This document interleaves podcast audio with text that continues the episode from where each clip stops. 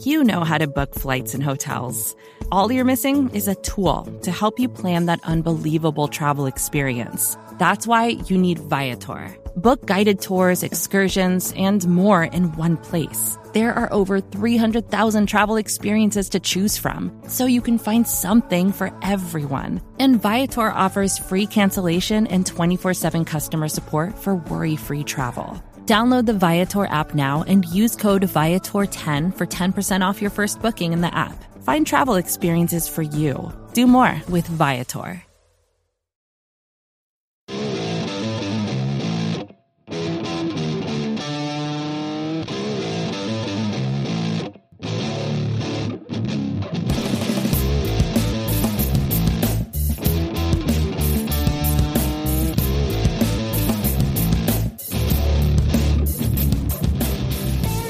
What's up, everybody, and welcome to episode 250 of the Talking Chop podcast. I am your host, Brad Rowland. It is Wednesday evening or Wednesday afternoon for my co host on this podcast. The Braves lead the series over the Marlins 2 0, and West Coast correspondent Scott Coleman is here. Hello, sir. Hey, Brad, thanks for having me on. Uh, yeah, the early, I guess they're not as early as the Red Series, but an 11 a.m. first pitch today. But hey, there's something nice about having an early game and then getting to enjoy the rest of the games throughout the evening when you already have a win in your back pocket. So uh, it was a it was a great baseball game today, and obviously a lot of good stuff to talk about. For sure, and you know, obviously the top line thought here is that the Braves are in a commanding position. It is not over, but they lead two two to nothing in a best of five series. And given that they are also the better team on paper in this series, the lead is even more commanding than you might even think that it is. Couple of top line thoughts here. This is the first four game playoff winning streak for the Braves. That's 1999, which was quite a long time ago. Uh, you were a very young man at that point in time, Scott.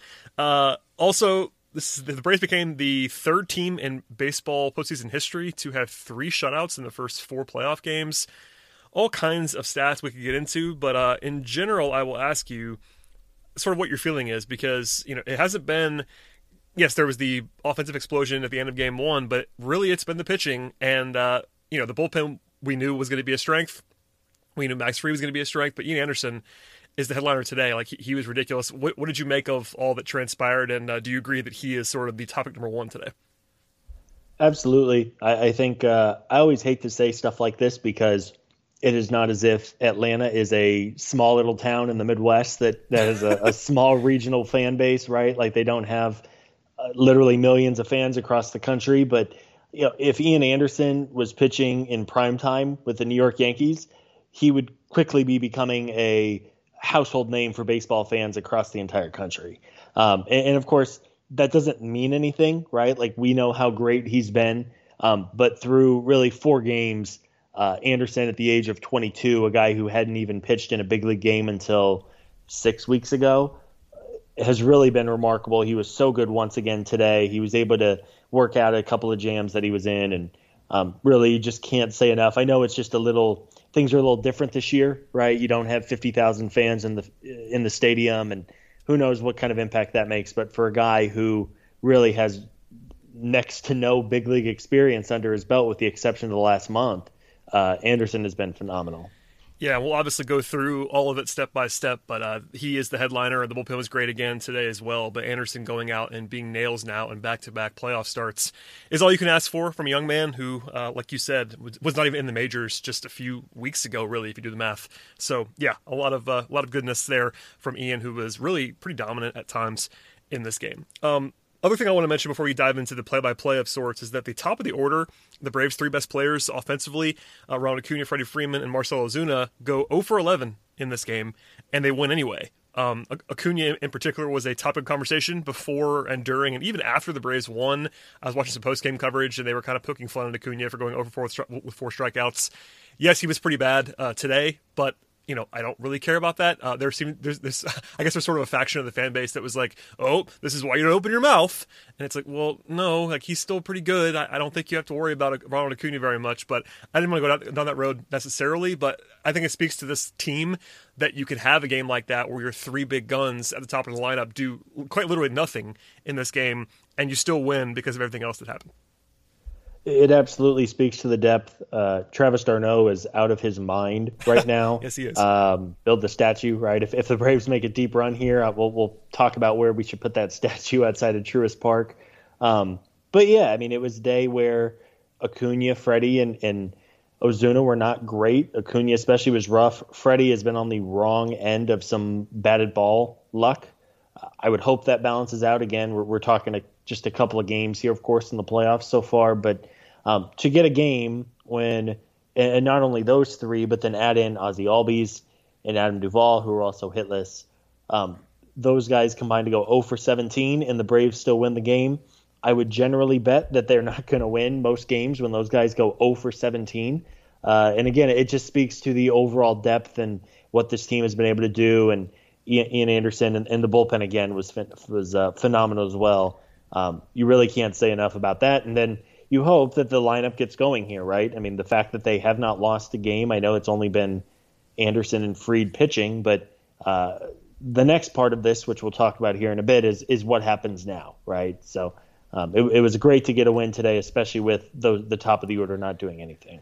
The Braves got four hits in this game and no walks four base runners and you get a win. Mm. Uh, so again, that speaks to the pitching and yeah. all that. But Pablo Lopez is really, really good. He, yeah, the, he, the Marlins, he was very good today. I, I, don't necessarily trust the Marlins front office because they've made some, uh, we'll call it questionable decisions over the years. But man, him and uh, Alcantara and then Sixto, who we'll see tomorrow, are all really, really good and should be good for a long time. Yeah, that's the strength of their team very clearly, and uh, we said that all the way through. But it's it's been apparent in this series.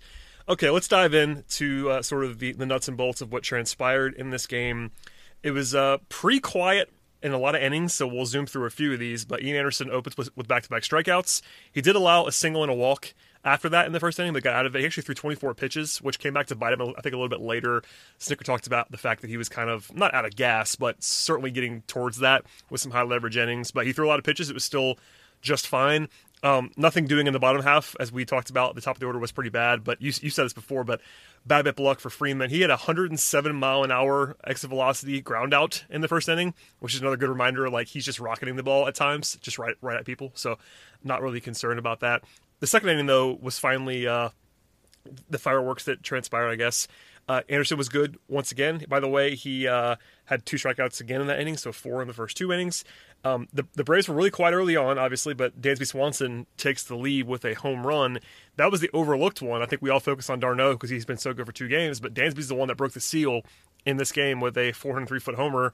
Um, and by the way, he is the first player for the Braves to homer in back to back postseason games um, since Javy Lopez, which that's a long time. If you're a Braves fan, you would know Javy Lopez, but it's been nearly 20 years. So shouts to Dansby. I mean, yeah high leverage numbers. I, I saw. I, I, meant to write this down, but uh, if you look at Dansby's career now, even the high leverage versus medium leverage versus uh, low leverage, um, there, uh, there's always some noise in those. But uh, this is a guy who always mm. seems to be really good at high leverage high leverage spots. You know, Dansby the last two years has shown up in all capital letters. Right, he was one of the very few guys who hit last year in the NLDS. And then this year, as you said, I mean, you do anything for the first time since Javy Lopez. That is that's definitely some time has passed since then. Um, I think when Dansby's right, everyone knows he's going to the opposite field, and then for him to pull really what was a pretty good pitch from Pablo Lopez, it was an uh, down and in fastball. It wasn't like he just you know hooked a, a hanging break, breaking ball down the left field line into the uh, the Crawford boxes.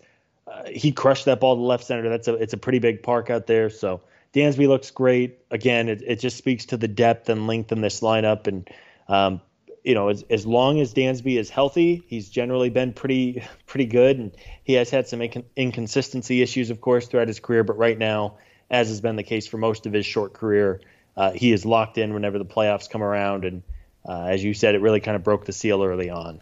Yeah, he is. Uh, essentially it's been only d'Arnaud and Dansby in this series, and obviously a little bit of, of Ronald Acuna.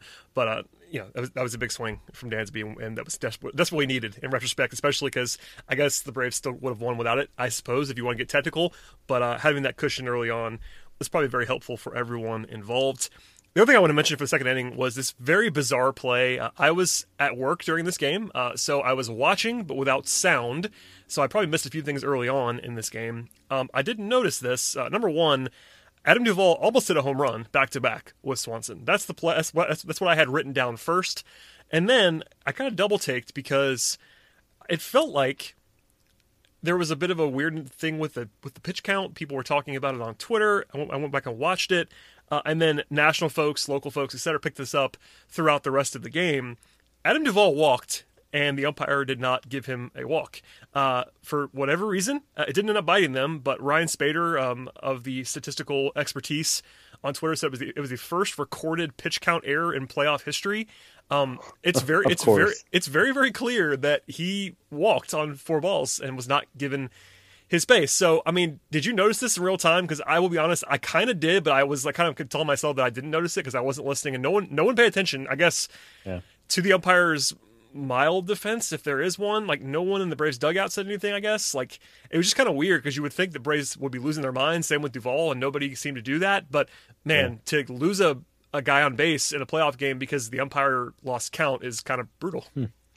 Only our Braves, right, Brad? Only our Braves. Obviously, it, it didn't end up coming to bite them, but that is like the utmost Atlanta Braves postseason pain thing ever, right? Uh, it didn't matter. I was kind of surprised um, watching it live. I, I as well went back and I was like, no, he he threw four balls. Um, I don't know the answer to this. Does the official score not also keep track? I mean, I would think you would certainly have somebody. I would presume the official score, or maybe the the crew chief on the uh, for the umpire staff. Does no one else keep track of balls and strikes in the entire stadium? I, I don't know. It's again, it was not you know bases loaded in the ninth inning, and it changed a playoff game, but. I was really surprised, and as you said, now knowing it's never been hap- it's never happened, or at least no one's ever caught it happening before. In a playoff game, anyway. Yeah. I don't know, right? I don't know how that can happen. So I, I was surprised as well. I'm looking at uh, Ryan Spaeder's tweet now, and he had he has the screen capture of the MLB at bat, and even on there, like it shows up, it's ball, foul ball, ball, so it's two one, a swinging strike to two two, then a foul ball stays two two, then a ball for three two, a ball for four two, and then the eighth pitch, again with a four two count, literally listed on the at bat app. It says four two, and then uh, in play outs from there. So. I don't know, man. It's uh, not that big of a deal because it didn't end up mattering. But uh, the Braves loses get loses get by one run. Um, do they protest? Like I don't even know how that works. It's just kind of crazy Yeah. because they were quite literally like cost a base runner in this game for through no fault of their own. Wild. And by the way, I guess that umpire um, had the same thing happen to him, according to Spaeder, back in 2014 in a regular season game. So not the first time for that gentleman. So I'm not sure if he just doesn't count to four or whatever whatever's going on there, but pretty wild. Bizarre. Yeah, Yeah. for sure. We'll leave that there for now. Um, okay, the third inning was a time where I got a little tiny bit worried. Not, you know, worried's probably the wrong word, but Anderson cruises. Shouts to him again. Um, but then Markakis uh, leads off the third inning with a double to left. It was not like a frozen rope, but it was a nice place double down the left field line. Um, a nice knock for him to be sure. Um, and you feel like you know this is a, this is a spot to add some insurance. And on cue, everyone doesn't do what they're supposed to do. Um, a couple of ill-timed strikeouts from Austin Riley and Ronald Acuna, and then uh, Freddie gets robbed again. Uh, granted, it wasn't like an absolute laser, but a nice play by the second baseman for the Marlins to rob him and save a run. And again, I had that little pit in my stomach. Not that it was like this huge swing, but anytime you get a to lead off double and the guy doesn't move from second base, it feels like a big moment. And uh, fortunately, it didn't matter. But that was one that I had circled in case uh, disaster struck. Yeah, a- again, it was not a uh, perfectly clean game by any means, but yeah, yeah.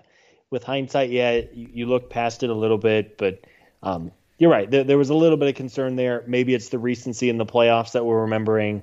Um, but uh, you know, being so early in the game, we, we just didn't know, and I think that's one area where the Braves can definitely get better at.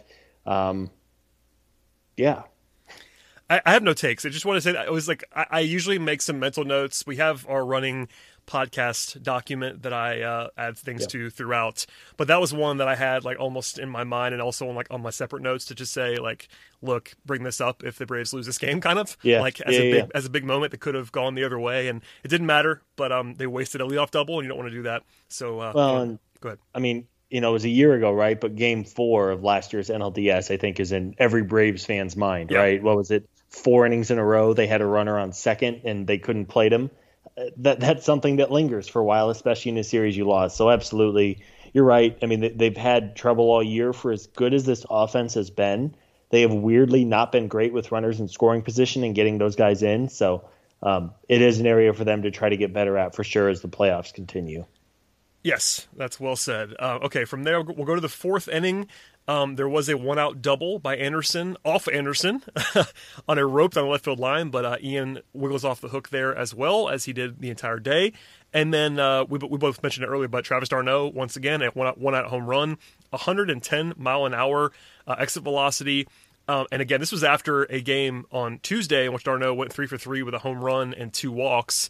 He's just been incredible frankly. Uh, and I'm not sure what else we could add about that. Also, Dans- Dansby smoked a line drive right after that. Um, there were two out. There was two out and nobody on, so it didn't really matter. It was right at somebody, but uh, the ball was getting picked up a little bit better, I thought, in that inning. But d'Arnaud, man, like, what do you even say? The guy is, um, you know, they, they, they gave him some real money in the offseason. It wasn't like he was a bargain basement yeah. find, but a guy who, you know, wasn't this like huge splash signing. We, we kind of liked it in the moment, but he's obviously been so good all year long, and to you know essentially at this moment in time, he's been the most valuable hitter so far through four games. I mean, Acuna will be mm-hmm. up there as well, but given the fact that d'Arnaud was the number one offensive guy in both the last two games, like he's you know he he probably has the title of most valuable Braves position player through four playoff games.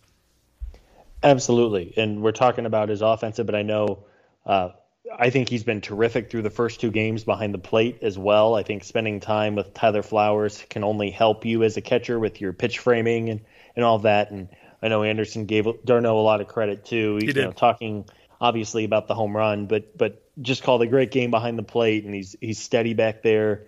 I think he has a good rapport with all the pitchers on the staff. So, uh, yeah, again, you know, the Travis d'Arnaud signing, two years, I think it was 16 million or so not sexy, right? Not one that's going to be on the front page of ESPN for for 24 hours, but um, he has been a monster this year. His batted ball profile is through the roof. Um, so yeah, you can't say enough about Travis, and seems like a guy who's really fit in well and has been huge for the team. And by the way, we we did a, a decent job, I think, of talking about how good he was in the regular season. But just as a reminder here, he was worth 1.6 Fangraphs WAR in 44 games. So basically like a, a pace of you know four plus war guy as a you know not a part-time guy he was the the more frequent half of the catching platoon but still a guy who was not playing every single day and was probably worth like four and a half war over the course of a regular season so mm. he was yeah. awesome this year and that is continuing in this spot um the fifth inning was kind of boring, so we'll go through that real quickly now. Another smooth one for Anderson in a good way. Uh, he had 77 pitches through five. Uh, Duvall did reach base in, to lead off the fifth um, on an error, which, which, was fortunate, but then there were literally uh, three strikeouts in a row from Markakis, Riley, and Acuna. So the Braves are up, of course, 2 0 after five. I'm going to break now because the sixth inning got more interesting. So we'll come back in a second. Um, but once we hear from our from our sponsors on today's podcast, we will dive back in with the rest of today's game and look ahead to the future. So hold on tight.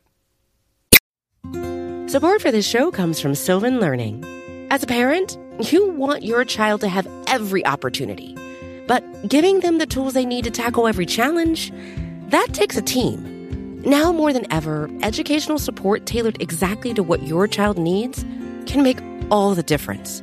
That's why parents have trusted Sylvan Learning for 45 years as the ultimate teammate in their child's educational journey, instilling in them a love for learning and a passion for reaching the next level. And Sylvan's Insight Assessment can identify gaps in learning and areas that could be of concern for your child. It's a 360 degree view into your child's learning that you can't find anywhere else and helps ensure that your child didn't miss something in school that might put them at a disadvantage in the future. And right now, it's the best price of the year at $29. Go to sylvan29.com to learn more and get your child's assessment for only $29. That's S Y L V A N 29.com. All right, Scott. The sixth inning was the the one that scared everybody to death, um, and the one, honestly, the only time in the series that I think Snitker's actually been second guessed, and we'll get to that in a second. Um, mm-hmm. So, a one out single allowed by Anderson. Uh, he had Snitker had both O'Day and Tyler Matzek warming in the bullpen at that point in time in the sixth inning. Anderson did get a strikeout of Aguilar to get the second out, but then he exits after that. So we talked about him ad nauseum, 11 two thirds innings, 17 strikeouts, by the way, in two starts. Just ridiculousness from Ian. Um, but now we'll pivot to uh, analysis mode. I tweeted this in the moment, um, as did a couple of other people. I was perfectly fine with going to the bullpen in that spot. I said it before it happened. Uh, did I feel the same way a few moments moments later as I was watching Darren O'Day not not look very good? Uh, you know, you got you got to stick you got to stick to your guns. If I had known O'Day was going to look like that, I would have not said that same thing because he did not look like himself whatsoever. But before we get to that, what was your thought on taking Anderson out at 94 pitches in that spot with a guy on and two out? So, in the moment, I I probably whenever Snitker went out to the mound and he kind of talked to Anderson for maybe 30 seconds or so, and I wasn't sure if it was going to be an, a pull or or what. I was leaning towards leaving Ian Anderson out there for one more hitter, and then if he didn't get him, then pulling him. But I was okay with it. As you said, it was truly the first time. Uh, not maybe not truly because that 13 inning game uh, in in the wild card round was a little crazy, but there were a couple. It, yeah, it was really the first time that Brian Snitker made a move in the middle of an inning in a big spot where he was going to be it, it was going to reflect on him right? Yep. i mean there's some obvious decisions that he's going to make and there's ones where it's truly 50-50 i think if you asked 100 people i'd say it would be pretty close to 50-50 anderson stays in versus you bring in o'day.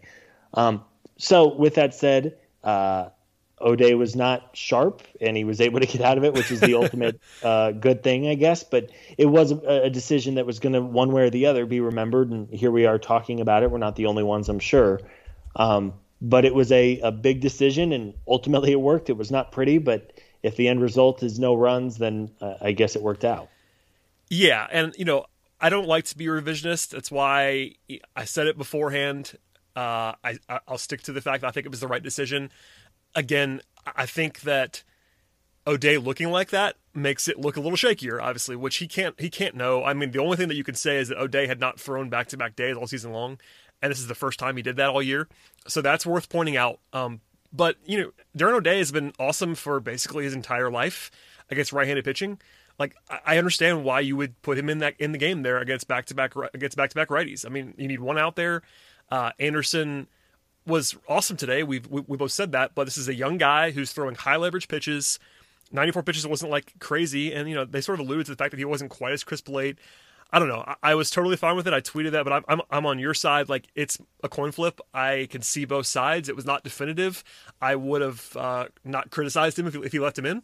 Um, and you know we're not. It was kind of funny. Somebody accused me today of uh, being too kind on Snitker. Did I tell you that already?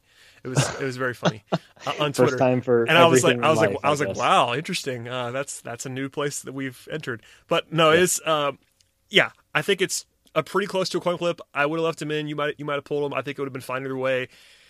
O'Day obviously again not very good. He he um, hits the first guy. Um, yeah, not great. Then walks somebody, so he has to then face Matt, old friend Matt Joyce, mm. which is a nightmare matchup for Darren O'Day. Yeah. Darren O'Day is a is a very very platoon heavy guy, and because of the three batter minimum, he has to stay in there to face a lefty. And Joyce matches right handed pitching; he always has. Hmm. but for some reason, Joyce lets him off the hook, which I really really appreciated. Uh, what, what, were your thoughts on uh, on, an old, on an old friend swinging at the first pitch? You know, O'Day clearly did not have command. No, right? He was and he was everywhere. Was, yeah, and the umpire was squeezing him a little bit too, which was not helpful. He had a couple balls just off the plate, and I would argue they were strikes for most of the afternoon, but you know, it is what it is. But um, the pitch, I, I, went back and looked at it. You know, the, the, pitch to Joyce that he rolled over to first, it wasn't a great pitch. It wasn't a bad pitch. It was a slider. It was in the middle of the zone, but it was down a bit. And there was some, I mean, with everything O'Day throws, there's a lot of movement. So, um, you know, if Joyce worked the count to a 2 2 pitch and rolled over on it, it, it sucks for Miami in that situation, but I think it's it's okay for him to swing at the first pitch there when O'Day cannot find the strike zone and just hit a batter as well uh, is pretty brutal. I'm obviously will take it. Old friend Matt Joyce, he would be welcome back in Atlanta at any time. Uh, but uh, yeah, I, I, was surprised. That was it's funny with the new three batter minimum rule, and I know playoffs are um, viewed at obviously a much higher level of stress throughout the entire time. But that was the first time that I can recall the three batter minimum really coming back to kind of bite you. Yeah, because there you. there is Yeah. no way he faces uh, Joyce there. Obviously, um, Yeah. if, if that does not. Uh, if that's not in place, and that was one of the reasons why, by the way, that I was okay going to O'Day is that there were two righties in a row. If there had been a lefty coming up directly after um, the first batter, I would have actually not like, go, like not like going to O'Day because you could have just left Ian in there for one more right-hander. But your your margin of error is such where all you need out of O'Day is to get one out of the next two. Unfortunately, he he just didn't do that, uh, and then had to escape against Joyce. But yeah, I mean, your point's a good one there. Like he's not pitching. Uh, you know, th- this is two years ago. He is not facing Matt, Joyce there under any, circumstances. No, no. So again, it, thank goodness it worked out, right? I mean, if if uh, That was that was the play of the game. Honestly, that that was Yep. the biggest thing of the game. Other than the, obviously the home runs stand out, but in terms of Yeah. pivot points of the whole series, maybe that might have been it. Sure, because if Joyce instead puts that ball in the gap, all of a sudden it's a brand new ball game. Obviously, right? Yeah. It's two two. The whole trajectory of the series kind of shifts. It goes from the Braves being a couple innings away from being up 2-0 to all of a sudden you're in a tie game on a 50-50 decision by the manager. Everything kind of changes. Who knows whether you believe in momentum as the end all be all or if it's just kind of a silly thing that that we make up in our minds. Um, it was a huge, huge play. The Marlins, for whatever it's worth, looked pretty deflated as well after that. They they showed the dugout and there were some unhappy faces. So a gigantic play and honestly one that might, if the Braves go on to you know win another game here in the next couple days and win the series, I think one that that Miami will look back on and say that was the that was the moment that really got away from them. Yeah, you, you hate to see the Marlins upset in the dugout. That's that's Hate to see it. Hate to see that. Um, okay, in the seventh inning, uh, no damage, so we'll we'll just cruise on by that. Uh, that was Tyler Matzek, by the way, who's just been again unbelievable. Tyler Matzek uh, pitching back to back days was great, and we'll come back to him as we talked about the rest of the series. Um, Will Will Smith in the eighth comes in. Uh, that made sense to me because you're starting out with a left hander in Dickerson. Um, Dansby makes an error behind him. It wasn't like an egregious error. Um, I was kind of surprised they ruled it an error in some ways, but they did rule it an error. Um, I think um, maybe it was tipped or something like that, but it was a spot where Dansby makes that play a lot, but unfortunately that sort of woke, woke up the echoes a little bit.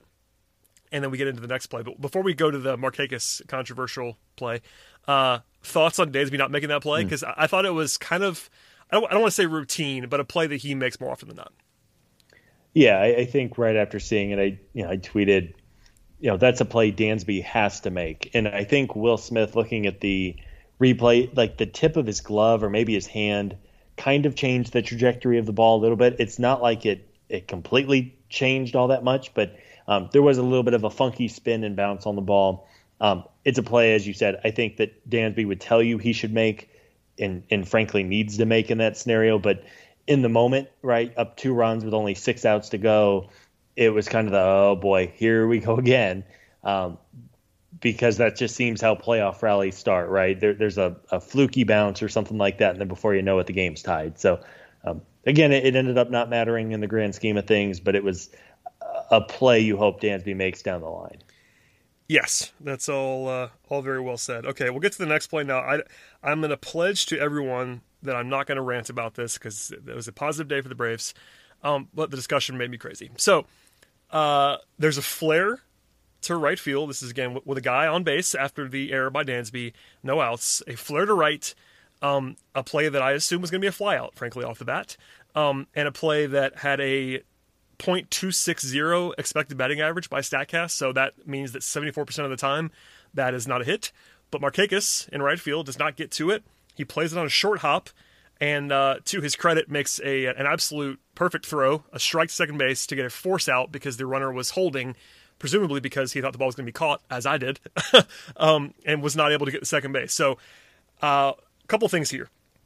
That could have been Cristian Pache, of course. The Braves were leading 2 nothing. People were wondering why that wasn't the case. Uh, the reason I think it was is because Markakis was due to lead off the bottom of the eighth. So I assume Snitker was going to try to leave him in until that and then take him out, which is exactly what happened, frankly, because the, as soon as he hit and he, he actually got retired in the eighth, they went to Pache for the ninth. So that's one thing. Um, the other thing is, like, it's kind of a multifaceted thing. We all know Markakis is not uh, the most nimble in right field. I think that's a play that I would say the majority of right fielders make in the air and just catch the ball. Uh, he got a, he got a lot of praise on the broadcast and also from Snit after the game for um, being aware enough to not dive and make a mess of it. Um, I will agree with that to some extent in that he wasn't going to get there. So as soon as you know you're not going to get there, play on the hop and do exactly what he did. He made the play as necessary. I do think though we have to at least acknowledge that that should have been caught in the air. Um, yeah. So it's kind of this, you know, people like to give him credit sometimes when they just like to give him credit sometimes, and that's fine. Um, and again, he made the play. It didn't impact the Braves in a negative way at all because he made a perfect throw. So that is definitely worth crediting. I just think it's kind of interesting yeah. and multi multifaceted because it honestly probably should have been Pache by then with a 2-0 lead, but I also get sort of the strategy because he's about to bat, etc. So where did you come down on this? Like, was it you know the broadcast kind of made it sound like Markakis made this incredible heroic play and right, whereas um, the skeptics might go further the other way. I'm probably somewhere in the middle, like understanding what you can and can't do is an important part of baseball. So that's that's a yeah. point in his column. But where, where do you land on this? yeah. So yes, to answer the first part, that is a play that a major league right fielder needs to make without having to load up and make a perfect throw in order to get the second, the right, to get the out at second base. So and, and Pache would have made it standing up comfortably. Yes. By the way, I mean, I think I think most major league right fielders do. I mean, Markakis again, he was deep. I, I looked back at the play. Um, he was deeper in the outfield, so it's not like it was a pitcher up there and he just hit a little blooper out to right that he didn't catch. But um, it's a play Markakis needs to make. It was a heads up and fortuitous, honestly, that the bounce came right to him. Yep. He made a great throw. Dansby at second base, the intangibles of him, he was on second base and reached out for the ball nicely, like a first baseman would. So that could have been the difference between beating the throw and, and not. Um, and as you said, the Braves won, right? So it's not one of these plays that might have just ended the season or changed the trajectory. It does. It doesn't matter in the grand scheme of things but, anymore. but I think that is a play, kind of like the Dansby play that preceded it, literally 45 seconds before, that needs to be made in a eighth inning of a close playoff game. So I, you know, we talked it before the uh, wild card round with, um, you know, defensive replacements and whatnot. I think that's a decision that's going to vary by game, and I guess because Markakis was due up to lead off in the eighth. I mean, that, that's, that's the only that's there. the only yeah. reason why he was still in the game. I'm, I'm convinced of that because, yeah. uh, to Snit's credit, he's gone to Pache pretty much every time he could have in the series mm-hmm. defensively. He just didn't do it in any before, and I'm I am convinced that if Markakis bats in the bottom of the seventh, if he's the one that ends the bottom of the seventh, he comes out of the game. Yeah, I think so too. So, so you, yeah, you, you, you could, you could argue the merits of that, like how much better of a hitter is he than Pache, um, all that stuff. I don't want to I don't want to do that now. It doesn't really matter, but you know that is why I am 99% sure why he was still in the field in that spot. And again, the impact is minimal. It's you know we are just a, we are a process driven podcast in a lot of ways, so we have to talk about this a little bit. Uh, I thought some of the praise was a little bit too far, but again, he did throw the strike, he did make the play, so you know mixed mixed results, I would say. But yeah, the combination of Dansby making a error that was probably an error, and then Markakis doing that, like it could have been a spot that bit you. It's kind of like the one before that we talked about with O'Day, but stuff's breaking in the Braves' favor in this series, which is new. it's it's new and bizarre that Braves are the Braves are getting some uh, fortunate bounces yeah. along the way here, but uh, that's where I would land on that. It was uh, it was fortunate. It was also heads up. It was a strike, well executed by everybody, and they won. They won the game. So there you go. Yep, there you go. They win the game. All is well, right? What what cures everything wins, and Winning. they won. So, uh, yeah. yeah. Will Smith, by the way, other than those two plays, neither of which were really on him, he pitched great again. He looks great. Shouts to Will Smith. Yeah. Uh, in the ninth, Mark Melancon also cruises. He gets the ball. It was Pache and right. A breezy one, two, three inning. No drama whatsoever. We love that with with Melancon and uh, the bullpen rides again. By the way, the bullpen has allowed one earned run in 17 playoff hmm. innings. Wow. One run, 17 innings. That is about as good as you could possibly ask for. Yeah. Uh, I mean, yeah. we, we talked about in the NLDS last year, Braves had the lead in the eighth inning of games one, two, three, oh, and God. four. Oh, God. And not to bring up the old demons, I know there were some injuries and all that, but um, credit to Anthopoulos. I think whenever he went out and spent all this money on the bullpen, which is not the worst strategy, but but recent history has shown uh, with a couple of teams who have went out and spent big money on relievers that it's really come back to bite them. The Phillies have done it with no results. The Rockies, of course, spent like a hundred million dollars one off season on their bullpen and it didn't work. Um, that has not been the case by any means for the Braves and Anthopoulos and um, the way he overhauled the bullpen at the last year's trade deadline and then and then the last offseason has really been the difference in these first four games. Fried and Anderson have been good, but without the the excellent bullpen, I'm not sure the Braves are in the spot they're in. Yeah, that's absolutely the case. Uh, you know, as as good as the pitching has been uh, from Fried and Anderson, you can't project 17 innings in one run. Like even even for this Braves bullpen, like how, how good they've been all year, no one could tell you that's like a normal outcome. Like it's incredible. So hope hope, keeps, hope it keeps up, but they, they've needed it and they've been able to hold on to leads and uh, executed as a result. Uh, before we look to Game Three and beyond, uh, we I want to make make sure we mention before Game Two, uh, old friend Don Mattingly uh, made some made some uh, waves. I will say. In complaining about Ronald Acuna and a slide in game one. Um, he did get up with a spike at, at, at, at, second base. That's worth noting, at least. But uh, my general reaction was, come on. Uh, I, I, said this on Twitter, but the Marlins have really chatted a lot for a team that does not really earn the kind of chatter that they've put forth in this series, and I know I'm sure they I'm sure they enjoyed the fact that Ronnie went over 4 today. But did you have any thoughts, uh, both prior to or post game two, uh, about the Marlins' uh, general decorum in this series so far? this you, you, you were not here yesterday, so I have to give you the floor. Yeah, I mean, okay, so it's it's kind of like the Astros, right? So the Astros cheat their way to a World Series, then everybody gets mad at them for cheating and somehow now the Astros are mad at everybody else for being mad at them for cheating their way to a World Series. So it's like the Marlins and Don Mattingly, who is a certified clown, is mad at Acuna because he responds whenever they continually try to legitimately hurt him, right? I mean, he, he narrowly avoided a broken wrist the first time a couple years ago from Urena. Um, he's taken at least two of those balls that he's been hit with in the upper part of his body.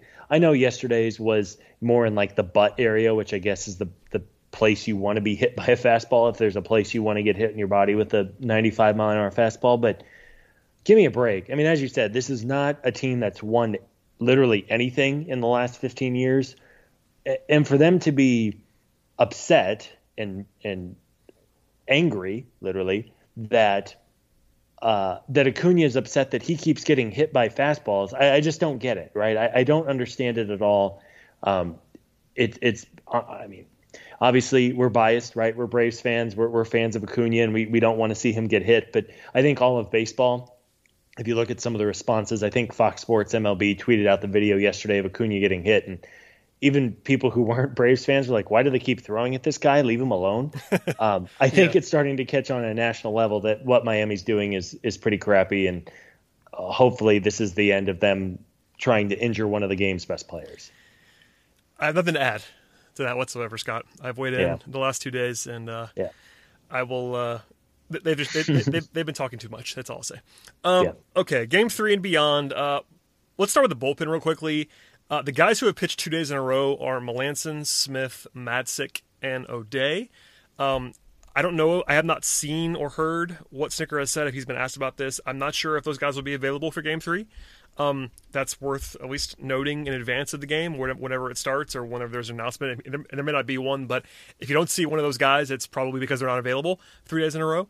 Um, also, though, on the bright side, Shane Greene and AJ Minter have not pitched in the entire series, and Shane Greene and AJ Minter are pretty good relievers. So having those guys fresh and available is uh, a nice plus, and it'd be logical to see them probably in game three. The other guy who did not pitch today but did pitch in game one was Chris Martin, who we did point out yesterday on the show with Eric and I that he might be unavailable today, given how many pitches he threw in game one. So I, I assume he was unavailable, honestly, with the way they handled the bullpen today.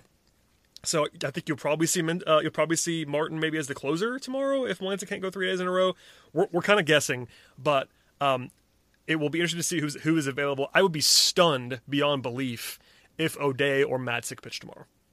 Yeah, because they, they have not pitched twice in a row all year. I can't imagine they're going to have them pitch three days in a row. Uh, guys like Melancon and Smith have more experience doing that, so maybe you would ask them to do that. I'm not sure, But uh, yeah. I have a feeling we're going to see Greene, Minter, Martin uh, in some form. For in, sure. In game three. Um, also, they have Dayton and Webb available if you want to get a little bit uh, a little bit later in the game. If they go to extra something like that, you might see those guys, or if there's a short start. And then, uh, of course, Josh Tomlin and uh, either Ynoa or Wilson if they don't want to save both those guys for game four. So that'll be interesting to see. I don't I don't have a takeaway or prediction, no. but I think we'll, I think we'll definitely see Greene and Minter if nothing else um, yeah. in game three. Um, starting pitcher wise, it's Kyle Wright against Sixto Sanchez. Uh, Wright threw a sim game on Friday to stay fresh and stay in the groove. He's not pitched in a game in almost two weeks. Uh, he was quite good at the end of the year. That's uh, on the positive side. Sanchez is a pretty uh, pretty significant prospect, a former top 20 in the entire league prospect. Um, on paper, this is not an edge for the Braves. Wright's certainly capable of pitching quite well. We've seen that now. But uh, do you have thoughts on that Wright versus Sanchez matchup? Because on paper, it mm. probably leans a little bit to Miami, but uh, also there is some variance in a good way with Wright, I think. So I think we talked about before the playoffs began you feel pretty good when Max Fried and Ian Anderson start for the Braves, right? Between the offense and the bullpen and the way those guys are throwing, you feel pretty good about the Braves' chances. And I think for the most part, um, the Braves will be favored just about any time, really, in, in the entire National League side of the playoffs, with the exception of uh, maybe a game or two in LA, depending on who they would face. Uh, of course, what what happens now after they're at, at this 4 0 start to the playoffs is what happens next, right? Because we're guaranteed to see Kyle Wright, who has been good. He was really good the last three or four starts in the month of September. I think there's a lot to like there. Um, if you're also looking at Sixto Sanchez, who was great this year, uh, the Braves did see him in the final week of the year and hit him pretty hard. He only threw three innings, yep. uh, g- gave up four hits, four walks, four runs, only struck out two. Um, it could have just been a bad night for Sixto, but uh, he before that start he also kind of struggled against the Nationals, got hit hard for the first time really ever in his his short big league career. So this is not to say that Kyle Wright can't pitch better than Sixto tomorrow and the Braves aren't going to win the game. I think they absolutely could. I picked the Braves in three for that reason. I think uh, I think they certainly can. Um, but this is where it really gets interesting, right? Uh, they've they've had a great first four games, and now they have to see what the rest of their team can do when they don't have their, their number one and number two out there. So um, all eyes will be on Kyle tomorrow making his first big league debut. He has not pitched in about two weeks competitively, and um, it's it is it goes without saying it is the biggest start of his young life, and uh, he'll be counted on. And hopefully he's able to to do more of what Fried and Anderson do, and, and then get the ball to the bullpen with the lead. Yeah, I'll be interested to see, and hopefully, hopefully it won't matter. Hopefully, he pitches so so well that none of this comes into play. But um, the Braves need to have a plan if he's not crisp. Um, whether that's going to be Ynoa or Tomlin or Wilson, one of those guys got, has got to be ready to go for multiple innings tomorrow. If something uh, goes awry early on, hopefully that doesn't happen. But at least having a plan in place there uh, is the way to go. Um, just for projection's sake, uh, I know ZiPS projections, th- these were before today's game, but they really shouldn't change much. Had um, the Braves at like 58% to win game three with that matchup of Wright versus Sanchez. So the Braves still favored, just less so than the first two games. That is the same for the betting markets. Uh, I saw before we started recording, the Braves were about minus 135 favorites in game three, which is down from like minus 180, 190, 200, something like that, the first two games. So, um, generally speaking, people are uh, assuming this, this is a little bit closer of a matchup in game three, which I tend to agree with. The Braves are still the better team. The Braves are, st- the Braves are still favored in game three individually. But if there was a game on paper that the Braves are not favored as much in, it is game three. So keep that in mind. Um, you pick. I know you already picked Braves in three. Uh, we should round this up now with the final projections. Obviously, up 2-0. The Braves are in a great spot. Uh, teams with a 2-0 lead in the NLDS are um, winning at an 88% clip in the history of Major League Baseball. So that's uh, pretty pretty strong. 538 says 94% for the Braves. And the betting markets, the Braves are currently minus 2,200 to advance on Bet Online. Um, that's a massive number. So all that to say, we know we know this to be true. We're very logical people. The Braves are huge favorites at this point in time. It is not over. Um, I said this yesterday on the, po- on the podcast. I'll say it again now before I let you uh, interject. But uh, I can tell you from experience, having watched a lot of Braves baseball, even a good Braves team is capable of being swept in a three game series by an inferior opponent. It's happened many times. We, we've seen this happen. Am I lying? No. So you so are not lying. I'll just say that. Obviously, obviously the Braves are big favorites. We hope they win. We think they're going to win. We both we both picked them to win. You picked them in three. I picked them in four. But uh, this is both reverse jinx, and I'm also serious.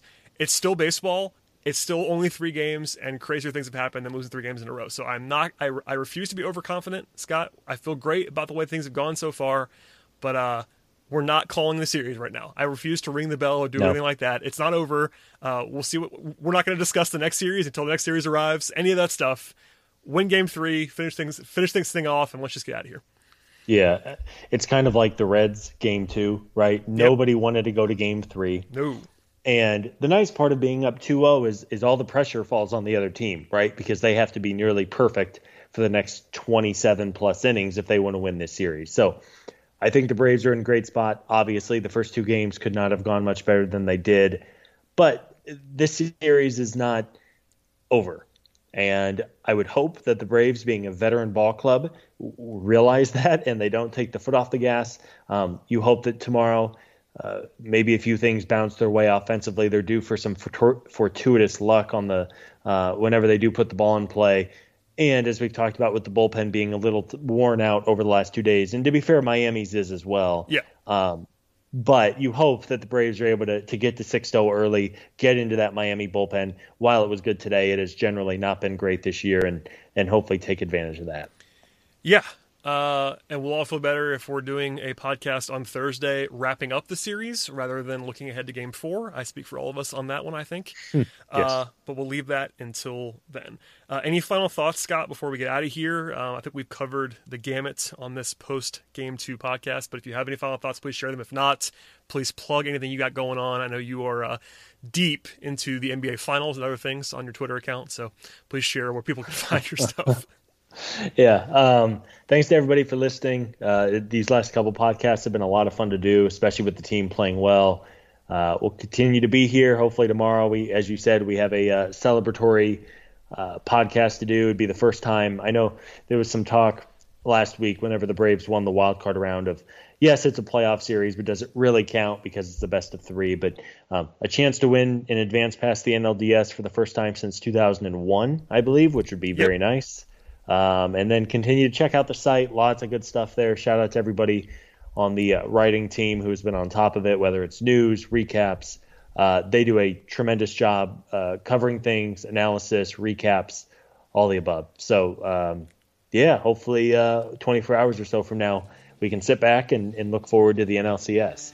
That'd be very nice. Uh, please follow Scott on the Twitter machine. Follow the site on Twitter at Talking Chop. Follow me if you would like to. Uh, if you want to avoid the NBA stuff, I understand.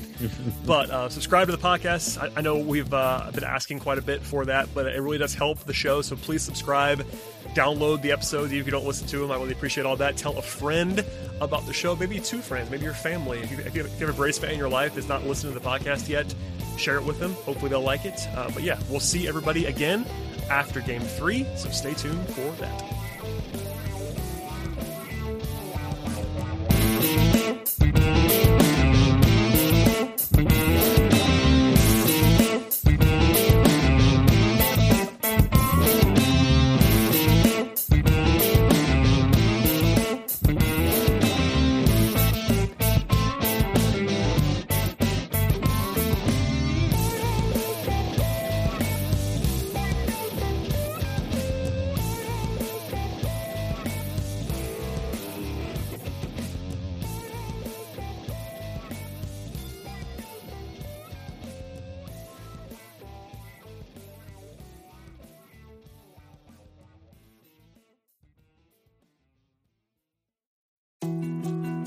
More to dos, less time, and an infinite number of tools to keep track of. Sometimes doing business has never felt harder, but you don't need a miracle to hit your goals. You can just use HubSpot because their all in one customer platform can make growing your business infinitely easier. Imagine this high quality leads, fast closing deals, wildly happy customers, and more benchmark breaking quarters. It's not a miracle, it's HubSpot. Visit HubSpot.com to get started today. Support for this show comes from Fundrise. Buy low, sell high. It's easy to say, hard to do. For example, high interest rates are crushing the real estate market right now. Demand is dropping and prices are falling, even for many of the best assets. It's no wonder the Fundrise Flagship Fund plans to go on a buying spree, expanding its billion dollar real estate portfolio over the next few months. You can add the Fundrise Flagship Fund to your portfolio in just minutes and with as little as $10 by visiting fundrise.com/fox. Carefully consider the investment objectives, risks, charges and expenses of the Fundrise Flagship Fund before investing. This and other information can be found in the fund's prospectus at fundrise.com/flagship. This is a paid advertisement.